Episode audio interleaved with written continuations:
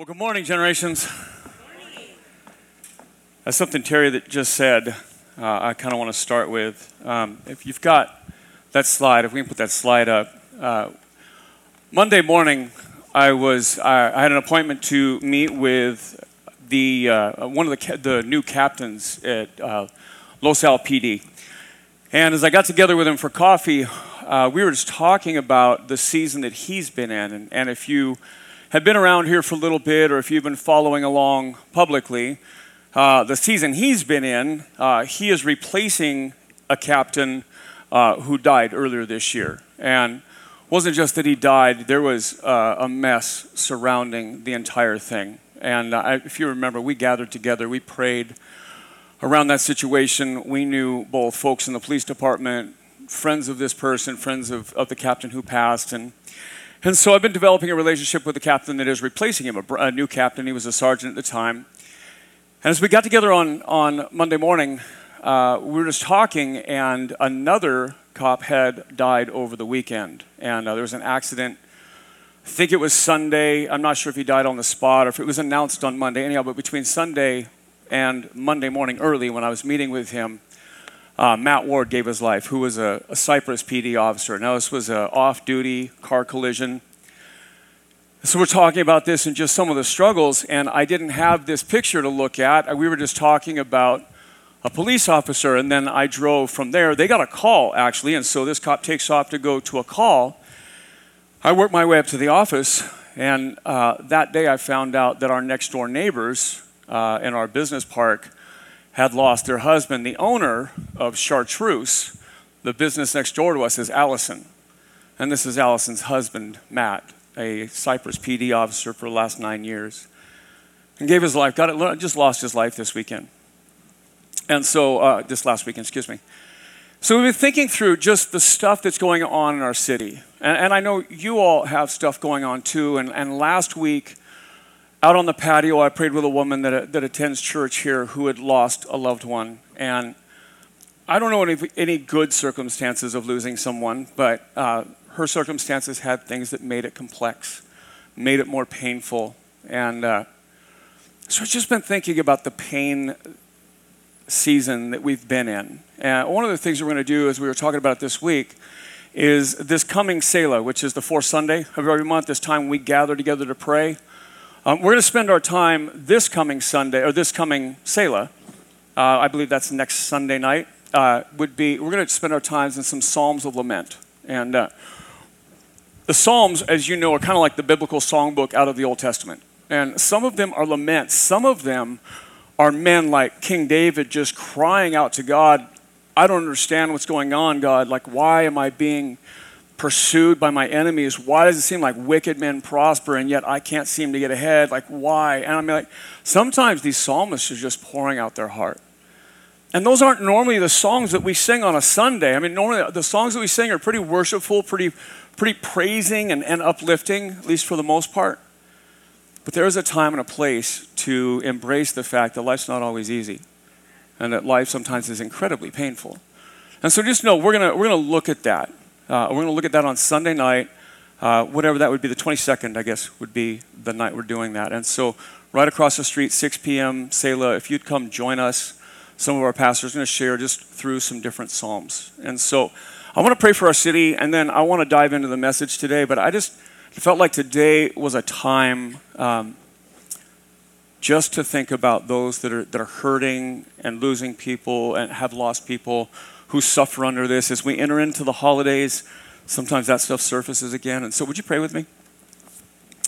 God, we love you, and we know that not one life is necessarily more important than another one. I know that when a police officer gives their life, especially in the line of duty, I know that that resonates with us, or a military, uh, someone in the military loses their life on a, on a battlefield, or due to mental or physical injuries sustained on the battlefield, maybe later down the road. But for us, every time we lose a loved one, it's as if they were the only person ever alive. Sometimes they just hit us. And I know the anniversary of my best friend's death, my best friend's suicide, was just, uh, just this last week. And God, I know that there are not really any days that go by I don't think of him. Lost a brother, we lost some friends. And God, I know this is a real feeling, and sometimes those things heal well, but sometimes they, they never really do go away. So I pray for Allison, I pray for their two children. I pray for the staff at Chartreuse that are very close. I pray for Cypress PD and Los Al PD who serve side by side uh, together. Um, I know my friends Ed and Lillian uh, were good friends with Matt. And so I pray for them as they've suffered this loss, even though they're out of state. Um, it's hitting them. God, help us to be those people. As folks that are in need or in pain walk on this campus, may we love them. Uh, may we treat them well. Uh, may we realize that sometimes we're dealing with people in pain and they need extra care. Lord, help us to be those people when we're not always those people. We love you, Lord. In Jesus' name, amen. Hebrews chapter 8 is where we're going to be today. By the way, if you are interested or if you knew Matt, the services are this Thursday at Seacoast Grace. I have the information. Um, today in, in, Hebrews 8, I, I want to kind of start with an image that you're familiar with. Now, I think attorneys tend to get a bad reputation, right? I mean, there's a lot of there's a lot of jokes where an attorney, I'm looking at Bill because I love Bill. He's one of our elders. He's an attorney. And so this is not aimed at Bill. So we just kind of do this for a little bit, right? So a lot of times the punchline ends right there, right? But again, if we're, if we're thinking about that, we tend to think of attorneys that are kind of ambulance chasers, right? That they're running around looking to get rich off of other people's injuries and we have opinions about how the system works in, in, their case, or we think of those attorneys who defend sleazy criminal people and maybe they get them off. And, eh, eh, you know, they, they, you know, we think that justice was not served through them, but then there's tons of other kinds of attorneys. And, I, and I'll just give you an example uh, with Bill. Like every time we have to sign a contract or everything, every time we work through something legally, I always send it to Bill. Say, hey, Bill, Will you please read this? He's one of our elders, he's an attorney, he's trustworthy so far. He's been trustworthy.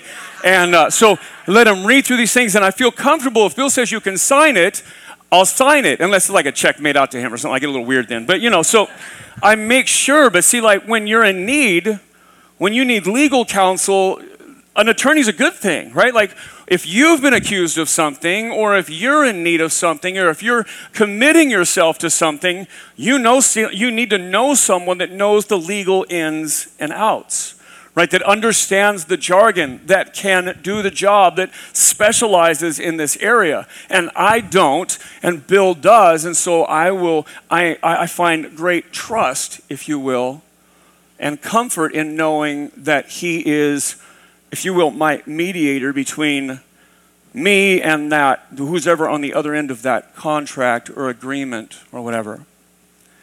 And really, we've been looking at Jesus, and we've even used the term mediator. And we're saying so that Jesus is our mediator. And so we've been working through these messages at the beginning of Hebrews. And Hebrews, this, this letter in the New Testament, is really written to an audience different than ours. It's written to an audience of primarily Jewish converts to Christianity.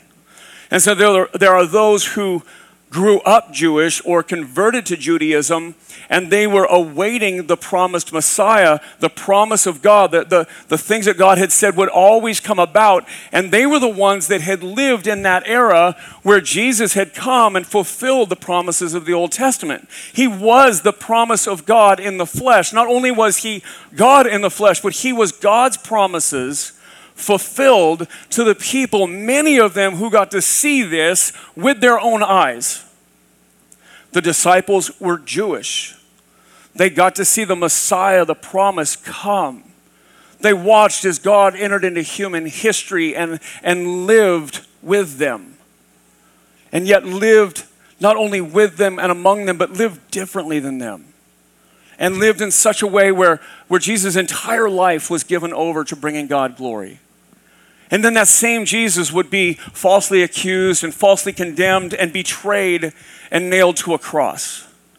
And that this Jesus, who had promised or prophesied about his death before it happened, said, Listen, this will be the result.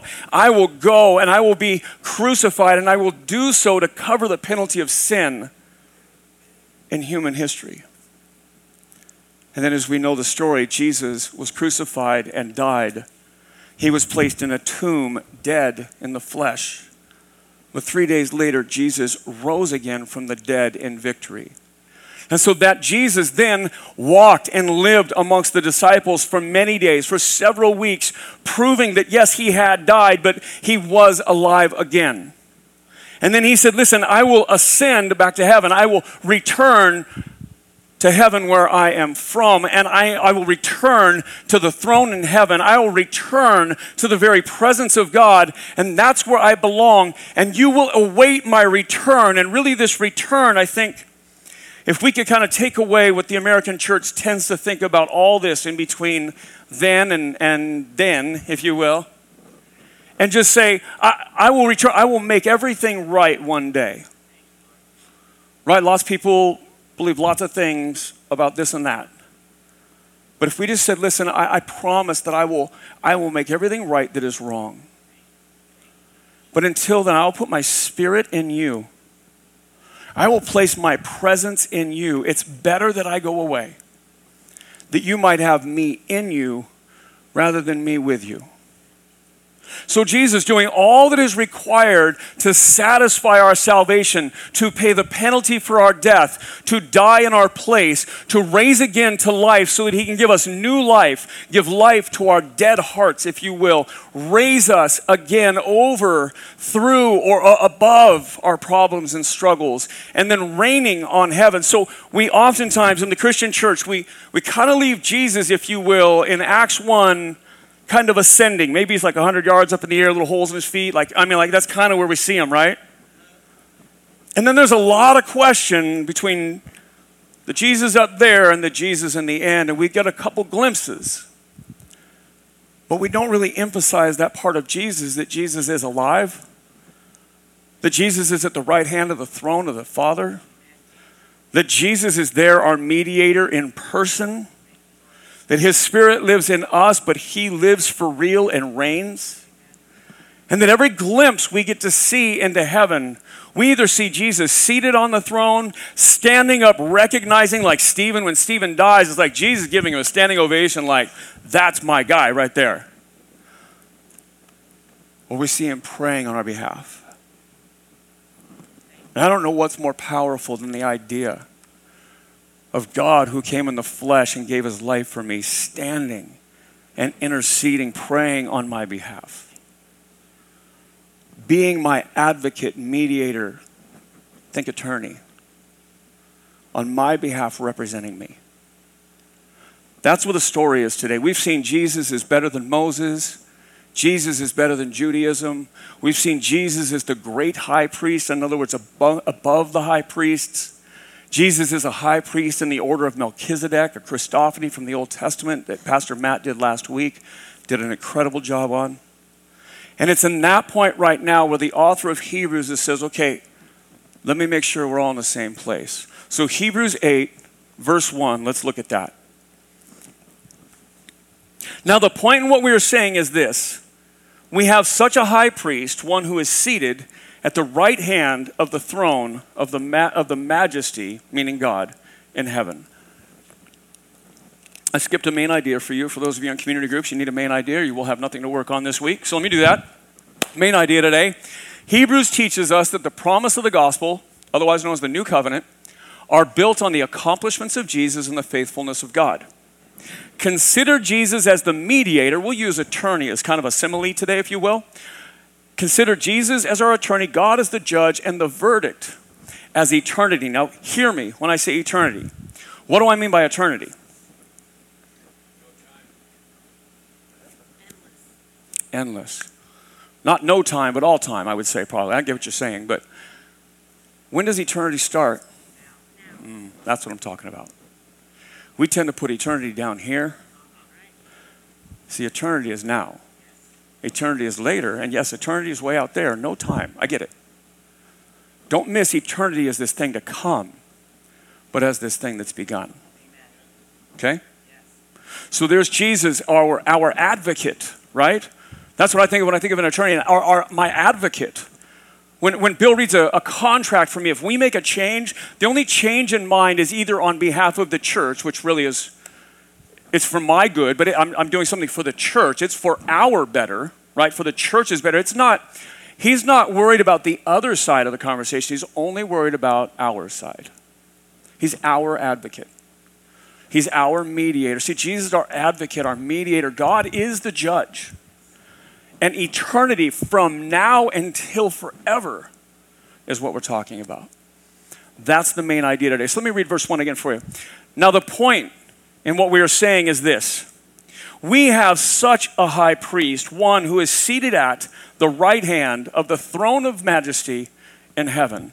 So, Jesus, our great high priest, we have looked at the role of high priest primarily through the lens of human leaders and sacrifices made due to sin. Today, we want to look through the lens of the mediator between God and humanity. When that great high priest would go in into the presence of God once a year on the Day of Atonement, when that, that priest would go in, the one unique responsibility of that high priest was to enter behind or through that curtain that separated the presence of God from humanity. And this is the one that we spent time on. They had to make sacrifice for their own sin. They had to cleanse themselves, literally even change clothes, go through a process so that when they entered in behind that veil, as they entered into God's presence, literally, if they had not done it right, they would die. Because they could not, sinful humanity cannot stand in the presence of a holy God and just be okay with that. And so there was this process but again, this happened year after year after year after year. But when that high priest would go in and would stand before the presence of God, that high priest would then begin to mediate or pray on behalf of the people. So we saw the high priest as a flawed role, a human being, one who needed sacrifice for their own sin. We saw them as they worshiped and sacrificed on behalf of the sin of the people. But then they stood in the presence of God and literally just said, Hey, listen, I, I want to pray for Tom and Raquel. And, and God, I know you love them. Here's what's going on. I want to pray for Stacy. I want to pray for Jeff and Lisa. I want to, I want to, I just, and just stood in the presence of God, just bearing the needs and the cares and the wants of the people. Now, I want you to see that as Jesus today not only just bringing your needs, but advocating on behalf of us before the Father. Listen, I know Jeff doesn't have all, the, all together, but, but he's mine. I died for him. And God, he's in need. Or God, he needs change. God, will you, will you pour out your blessing on Jeff? God, will you forgive Jeff for the innumerable stupid things he does? And there's a lot of them, just for the record. Not that you are surprised by that in any way. But I know that Jesus stands there, the perfect mediator on my behalf and on your behalf. And if you're in Christ today, if you have given your life over to Jesus, if you live to follow Jesus, not flawlessly, because none of us do, but if that's you, if your life is hidden in Christ, He makes that same case for you. Verse 2. You know what? There's, there's one more. Uh, the ascended Jesus. I, I want you to see it through this lens. Jesus lived this life and died this death. He is now seated at the right hand of God. I think there's another sentence to that. This assures us that no one can speak as authoritatively about what this life means, how we are to live, and what comes next. Also, no one speaks as directly to God than Jesus seated at his right hand right? No one can speak on behalf of us better. No one can speak knowing what this life has, entails, knowing what sufferings go on in this life, knowing, knowing what we do or endure, because Jesus endured this life. If you're feeling pain right now, Jesus has felt that pain. If you're suffering, if you're tired, if you're lonely, if, if, if you're brokenhearted, Jesus has felt those things. And, and he did so, he didn't have to. He did so that he could become your perfect advocate. His family at times called him crazy. His close, some of us are crazy. I'll throw that out there. So, uh, his closest friends literally obe- uh, just, uh, just betrayed him, said, I don't even know the man, denied him, were faithless In his hardest time, his three closest friends fell asleep instead of prayed for him, prayed with him. I mean, just drop the ball. So Jesus knows what it looks like to live this life. And yet he has done it without failing God or us. And so as he stands there, he prays not as one who is removed from it, but as one who is deeply in touch with it. He's the only one who's lived and died and rose again eternally. So he knows what this life looks like. He helped create it, he lived it, he died this death. He rose from the grave to live eternally. He's, he's, he is the most authoritative voice on all of our experience now and forever. And no one stands between Jesus and the throne of majesty, God the Father. There's nothing to get in the way of that conversation.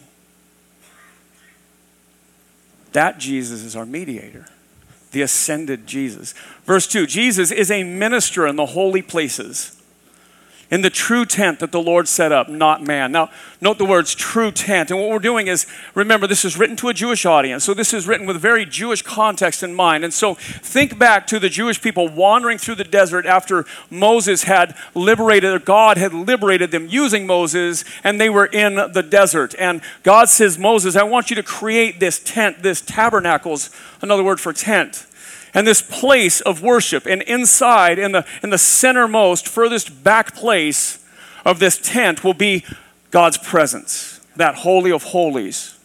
And so, of course, yes, this was a tent commanded by God to Moses for the people to make. And when they did so, and they did so right, and then they offered worship and sacrifice, then God's presence would reside there. And, and this was, even though a tent made by hands, it was what God said to do. But understand that this was just a, a temporal tent. This was just a, a, copy of, real, of, of God's presence for real. That this tent couldn't hold God. That he, he showed himself there and his, his presence was there, yes, really, but that can't contain God. This was a tent made by hands. It says a ministry or a minister of the holy places in the true tent that the Lord had set up, not man. So, really, what he's saying is in the, a ministry in the true tent, in the true place in heaven, in the place where God exists. Now, we, we know that God is everywhere, right? That God has no beginning or end, that he is omnipresent. But we're talking about the difference of learning kind of there's a there's the little tent you get to see, and then there's God. Not, in the, not a ministry or a minister in the small tent, like the high priest that was human, but a minister in the real thing. That's what the author of Hebrews is saying. So, the old versus the new, if you will. The tent of meeting was where the high priest would enter once a year to meet with God. Jesus is in the presence of God eternally and daily prays for all of us who worship him. So, not this once a year portable man made thing, even though it was directed by God and a good thing, but that Jesus does this in the true, real, and eternal sense. In the presence of God, not just little, but big, not just temporary, but permanent. Verse 3 For every high priest is appointed to offer gifts and sacrifices. Thus, it is necessary for this priest also to have something to offer. Now, if he were on earth, he would not be a priest at all, meaning Jesus. If you were on earth, he would not be a priest at all, since there are priests who offer gifts according to the law. Now, this is kind of bound up in the things that we've been talking about. If Jesus were still here on earth, then his sacrifice would not have been made because his sacrifice was his life. There's also a bit of Jewish history in this, and it ties back to Pastor Matt's message last week. Jesus wasn't a descendant of Levi, the Levitical priesthood, what it was saying is he's a greater priest in a greater order, the order of Melchizedek. If you missed that last week, me encourage you, go back a week on Facebook or go to our YouTube channel, Vimeo, catch that message, right? To understand the greater office that Jesus holds, the greater place that Jesus has fulfilled is very powerful. And, and to understand just the challenges that Pastor Matt gave us last week were incredible. And so what he's saying is if he were a priest here, he really wouldn't be a priest at all. And, and really, this is why that Jesus is the true sacrifice. The old covenant required constant sacrifice for sin day after day after day and year after year. Jesus has satisfied the sacrifice for sin by offering himself once for all. This reminds us that the new covenant is not exhausting and repetitive, but rather satisfying and complete. Imagine this. Imagine that this sacrifice for every time you blew it, whether you did it by mistake or on purpose. Imagine you had to sacrifice and, and offer sacrifice to be forgiven. And imagine all the times you and I blow it. And imagine how many times those sacrifices had to be made. And imagine, just imagine how exhausting it would be to have to keep going back and saying, man, I blew it, and, and make another. I mean, just, and this was a, a mess of a sacrifice literal death and blood. And see, the old covenant was to remind us, the law was there to show us that we're guilty, that we're in need of a Savior because we're constantly guilty. But when Jesus came to fulfill it, he satisfied the sacrifice. So it's no longer repetitive and exhausting and day in, day out. You're constantly in need of forgiveness. But Jesus came and satisfied the debt for our, uh, the penalty for our sin and covered our debt. And now we are called to not have this exhausting, repetitive, but, but to be satisfied in Christ and to be given new life in Christ. And so we don't have to continually go back and wonder, okay, God, again, I'm unclean. I failed again. God, will you please forgive me? Instead, we just confess our sins to Jesus say, listen, I am stuck here. But I know you've made me new. Jesus, walk me through. Get me to that new place. Get me through this place to that new place where you have given me life and satisfaction. Verse 5 They, meaning those in the old covenant, serve a copy and a shadow of heavenly things for when Moses was about to erect the tent, he was instructed by God, saying, See that you make everything according to the pattern that was shown to you on the mountain. So, the tent of meeting that would hold God's presence, God had given that to Moses. God had said, Listen, here's how I want you to do that. I want you to, to build this tabernacle or tent. I want you to build this place of meeting. I want you to build this place of worship. I want you to do this in the way that I show you. But Hebrews is saying, now listen, that was just a copy or a shadow. That that was just a foreshadowing, if you will, of the true space of worship or place of worship or place of presence of God. He says they served a copy and a shadow of heavenly things. I was thinking in the age of kind of science fiction and movies today, we have this idea of what a, a hologram is, right? And we, if, if we've seen any movies and we've, you know, I think of Star Wars and, you know, help me, Obi Wan Kenobi, right? I mean, that was, okay, so I'm old, so it was the first one that ever came out, right? And it was pretty rickety and looked pretty fake, but you get the point, right? That we had this hologram and you, you could see the image, you could see the shape, you could hear the voice, you could see what this was, right? But if you were to try and touch it, you just you go right through. There's no substance there. It's just a copy, a, a shadow, or an image that really points to a different reality. And what the author of Hebrews is saying, and this is incredibly important for us to understand, is all that came before Jesus was just a copy. It was just a shadow.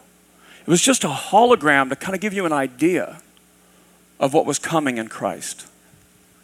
And all that we get to entertain today, even, even in our life, under the covenant of the, under the new covenant of the gospel, under the grace and redemption of Jesus, really is a foreshadowing of that face-to-face relationship that we will be with or be in with Jesus in the presence of God. He says, I will show you the things. But the Old Testament sacrifice, the Old Testament priest, the Old Testament, all that was in there was just to point forward to Jesus. And that's why so many New Testament authors say, listen, that the blood of bulls and goats and rams, that never covered any sin. It just pointed us to Jesus. The law didn't fix anything, it just proved we were in need of a Savior. It says, no, Jesus is the truth. And yes, we have seen this much of Jesus, but as this, as we get to, as it culminates in all of history, and we get to walk and see and live in that physical presence of God, it will all all that substance will come in. Verse 6, it says, But as, but as it is, Christ has obtained a ministry that is much more excellent than the old, as the covenant he mediates is better, since it is enacted on better promises. For if that first covenant had been faultless, there would have been no occasion to look for a second. In other words, if the first covenant had worked, if the first covenant had done anything eternal and redemptive, there'd be no need for a new covenant. Right? If the, if the first way had worked, and past, again, Pastor Matt covered some of this last week, and so just as a point of recapping, if it worked, we wouldn't needed anything new. Right? And so let me give you a note especially for and if I know there's a lot of notes today. If you have the app, all the all the notes are in the, the slides are all in your app, uh, which will really help you out in community group. The old covenant promised a Messiah to rescue humanity from our guilt. The new covenant, of the gospel, says Jesus has come, rescued and redeemed humanity, and now invites us into the kingdom of God today and forever. The old covenant says you're guilty and you're dirty and you're in need of a savior that your guilt is ever before you and your shame stains you. And you're in need of a Savior to come. And here's what you can do in the meantime, but that thing in the meantime is just a copy, it's a shadow. It's this thing that just points forward to the truth that is Jesus, to the satisfaction of that which is Christ. It points forward to Him, and again, that forever starts today. Verse 8 for he finds fault with them when he says, Behold, the days are coming, declares the Lord. Let me just pause there. So, verse 8 through the end of this passage is going to quote a passage in Jeremiah. And I just thought I'd put the whole thing up there just so you can see that it is functionally a direct quote out of Jeremiah. So here's Jeremiah, 640 or so years before Jesus says this. God, through Jeremiah, says this Behold, the days are coming, declares the Lord when I will make a new covenant with the house of Israel and the house of Judah, not like the covenant that I made with their fathers on the day when I took them by the hand to bring them out of the land of Egypt. My covenant that they broke, though I was their husband, declares the Lord. For this is the covenant that I will make with the house of Israel after those days, declares the Lord. I will put my law within them, and I will write it on their hearts, and I will be their God, and they shall be my people. And no longer shall each one teach his neighbor and each his brother, saying, Know the Lord for they shall all know me, from the least of them to the greatest, declares the Lord. For I will forgive their iniquity, and I will remember their sin no more. So I want you to hear this about 640, 600 and something years before Jesus was born. Before Jesus enters into human history, when they're still hundreds of years away from that, they're waiting. They've been given the promises of God, they've been given the covenant of God, and they are anticipating God fulfilling his promises. And at times, they would get tired of waiting and they would fall short, just like we do.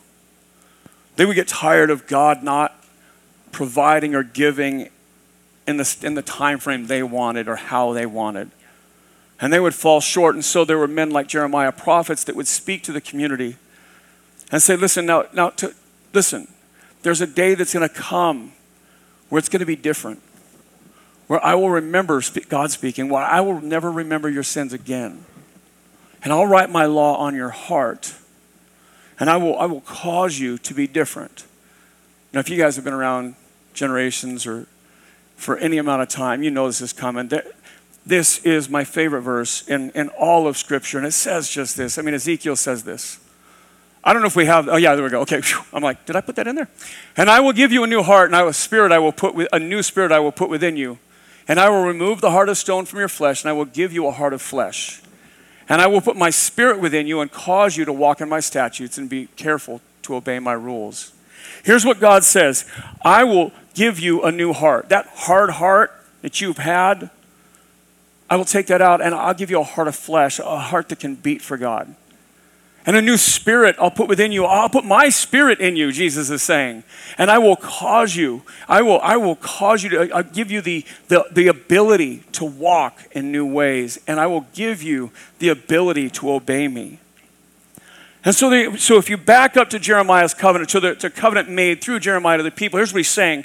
You've been in this situation, you've been in this system where everything about our covenant is to remind you you're sinful and dirty and in need of a Savior. And I think the, the sinful and the death part was one side, and the shame and the, and, the, and the unclean part was another. And it just reminds us that there's sometimes that our, our issues are sins we've committed, and sometimes there's sins that have been committed against us. And sometimes our brokenness is our own, we've really chosen it.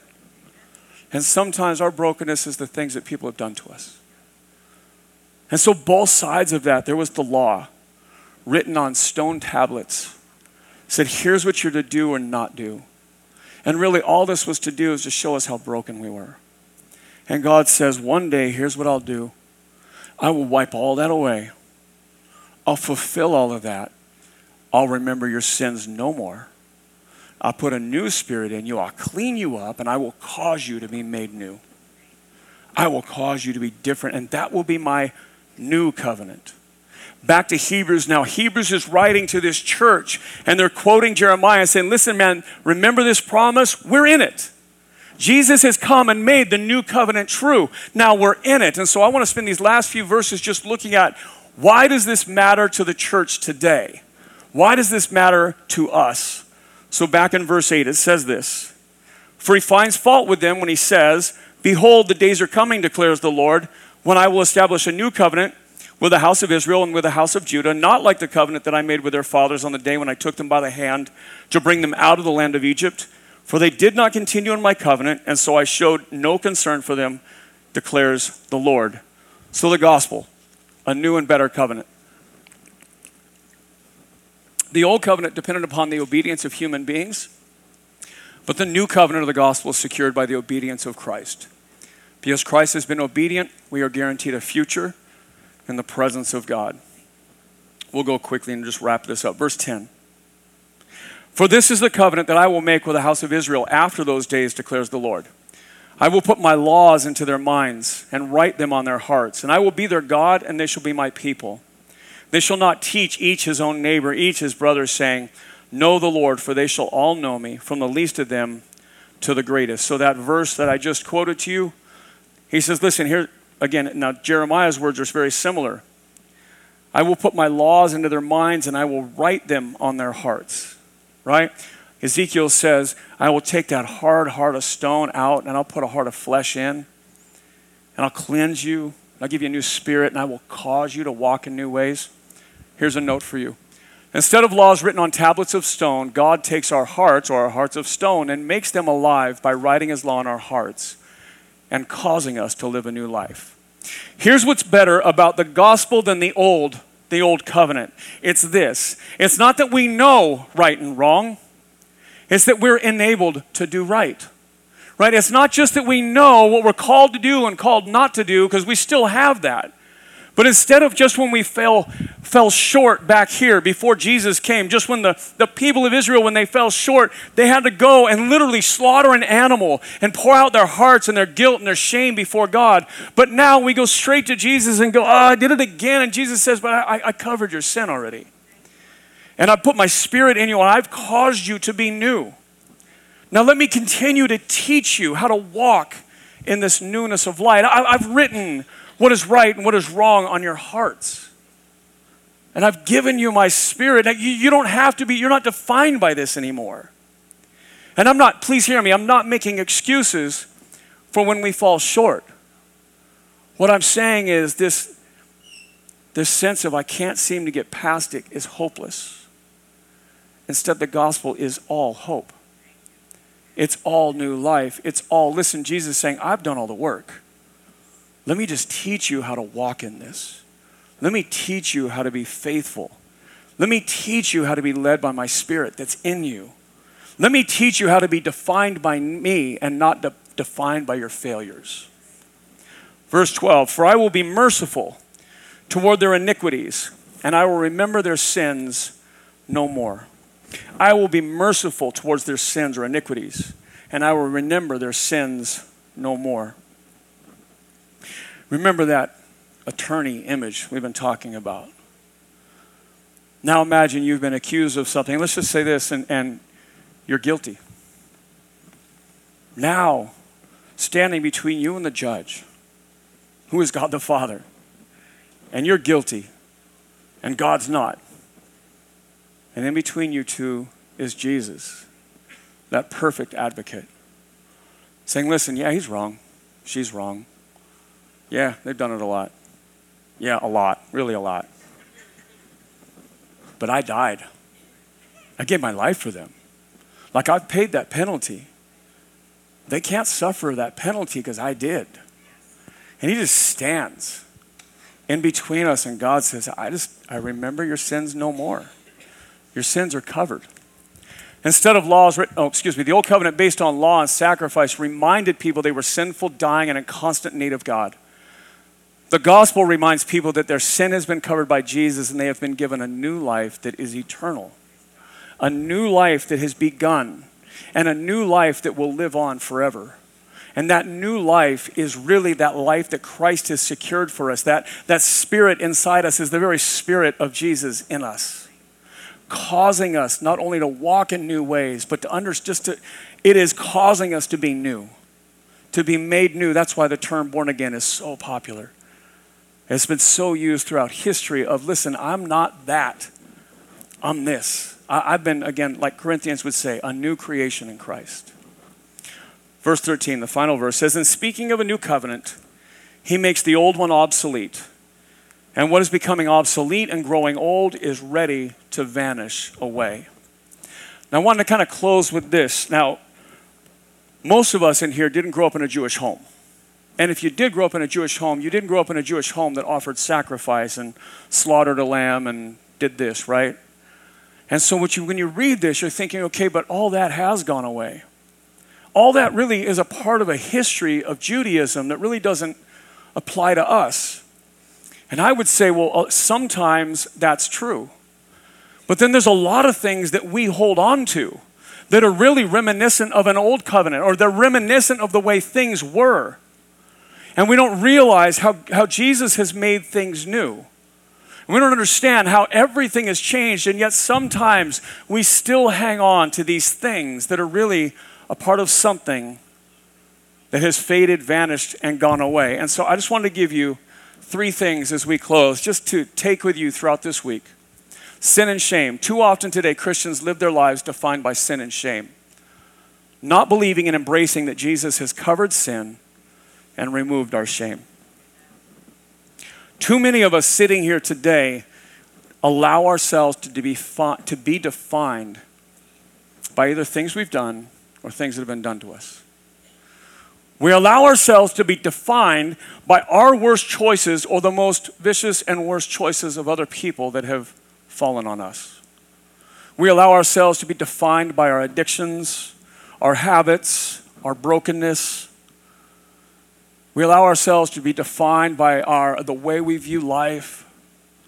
Instead, Jesus says you're no longer defined by any of that. In fact, you're now redefined. And in fact, now you're defined by me. You're a son or a daughter of God. Like, you don't have to be defined by this, by your sexual orientation or your this, or you don't have to be defined by this. Like, you're just a son or a daughter of Christ. And in that, not a perfect one, but one with a perfect Savior. You don't have to be defined by your sin or your shame. Next slide. The cost of our lives. Since Jesus gave his life for ours, the cost for us is to give our lives to Jesus. We don't get to inherit all that Jesus has done for us without us giving every piece of our lives to Him. Now, bear in mind, we will never have given all of our pieces of our lives to Jesus while we're here. We will always fall short of that marker. But too many of us come here and we sit here and we've given maybe Sunday mornings to Jesus, maybe some time on Wednesday night, but really, through the rest of the week, we kind of live the way we've always lived. Maybe we think because we belong to a church or because we give or serve, maybe that, that's, that's enough. But Jesus is saying, I gave everything. I literally gave everything, I gave my life for you. I entered into human history for you, I didn't have to. And then I lived for you and I, and I died for you. And then I rose from the grave for you. And I spent time here to tell you, like, this is, is my sacrifice for you. Now, your sacrifice is to give every piece of you to me as long as you're here and for eternity. We don't get to pick and choose which pieces we give to Jesus. if Jesus is our Savior, we give it all. As flawed and broken as our gift is, we give it all. Last slide. An eternal promise. With Jesus as our mediator, we are guaranteed a future. Though the cost is our lives, Jesus knows our payment is flawed. He stands at God's right hand on behalf, on our behalf, even in our weakest moments, making our defense. Understand that when we lay it all down before God, it's pretty jacked up. It's pretty messy and broken, and it's, it's, we're always constantly trying to take parts of ourselves back. But Jesus stands there between us and God as our defense, as our mediator, as our God, as our Savior. And he stands there, and as God looks at us, he just sees it through the lens of Jesus' perfect sacrifice. And there is nothing, there is nothing that God sees but the righteousness of Jesus standing in our place. Let's pray. Jesus, we love you. How could we not? You've taken who we are, which is a mess at best. And what you've done is you've traded for who you are, which is perfect and holy. And you, the King of righteousness, the King of peace, you stand in perfect righteousness on our behalf so that we might live in your perfect peace. Forgive us for when we try and take control of our lives back and we don't honor you. Forgive us when we identify ourselves by our sin or our shame. When we define ourselves either by how much we make or what we do or uh, any other thing other than you. Forgive us when we, when we hold others to the standards we wouldn't want we wouldn't want you to hold us to. Forgive us when we get on this endless cycle of sin and shame and repentance and sin and shame and repentance. And let us move on to maturity. Let us press into what you have given us. Let us remember that that old covenant, that, that, that every constant sacrifice and blood and death was exhausting. And, and sometimes we treat our faith like that today. Instead, we need to walk away from like that scapegoat we talked about a few weeks ago, runs off into the wilderness, set free. Let us live like that. Let us live as if we've been set free to a whole new life because you've empowered us for that. You've given your life so that we could have that. So, Jesus, let us run with it. It's in your name we pray. Amen.